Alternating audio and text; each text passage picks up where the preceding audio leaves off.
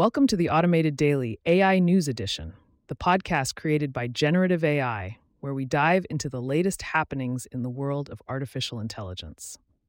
Today is January 20th, 2024, and we've got a fascinating lineup of stories to discuss. Remember, you can find links to all the stories we cover in the episode notes. Kicking things off, we have a groundbreaking partnership between OpenAI and Arizona State University. ASU is set to harness the power of ChatGPT Enterprise for a variety of educational purposes. Imagine having a personalized AI tutor or an AI avatar to guide you through your studies.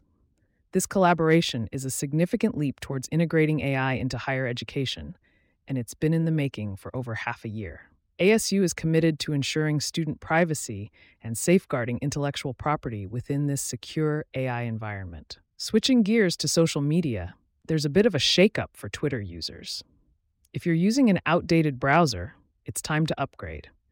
Twitter is nudging users towards supported browsers to ensure a seamless tweeting experience. For those affected, a quick visit to the Help Center will point you in the right direction to continue your social media journey. For the tech enthusiasts, there's a new GitHub repository that's causing a stir. It's the official code release for a paper on deep instance segmentation, which delves into the texture bias of AI models.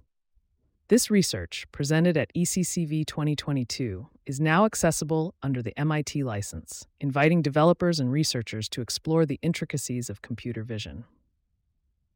Speaking of research, a paper from EMNLP 2023 is making waves with its approach to object centric image editing using natural language. The authors tackle the challenges of underspecification and grounding, proposing a model that outperforms existing baselines. This could revolutionize how we interact with and edit images through simple instructions. Now, let's talk about Megadolphin 120B, a new text generation transformer that's all about empathy and conversation.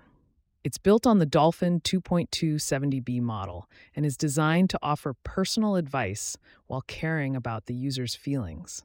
Although uncensored, it's been filtered for alignment and bias, but creators are advised to add their own alignment layer before deploying it as a service. Microsoft is making strides in education with its AI powered reading coach.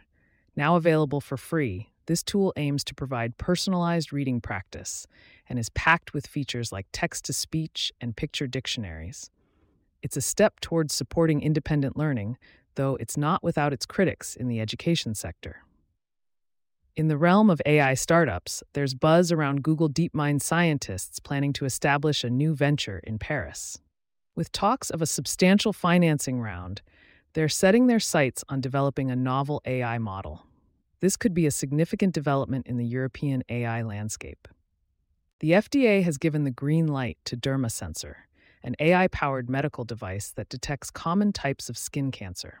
This non invasive technology could be a game changer in early detection and diagnosis, potentially saving lives and streamlining the screening process. Meta's CEO, Mark Zuckerberg, has unveiled an ambitious goal to build Artificial General Intelligence, or AGI. This marks a pivot in the company's focus, aligning its AI research group with the generative AI product team.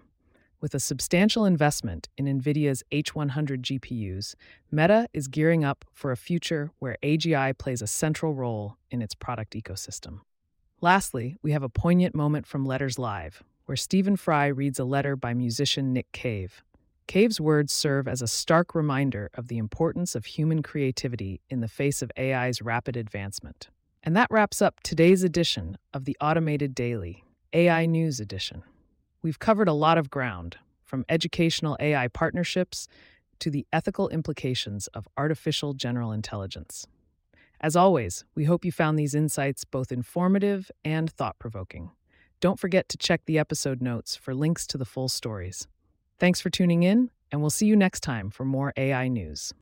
We are looking to get your feedback and ideas for these podcasts please contact us through email or on the social links listed in the podcast details. In addition, each type of our podcast, for example the AI News, can now be subscribed to separately. See links in the podcast details.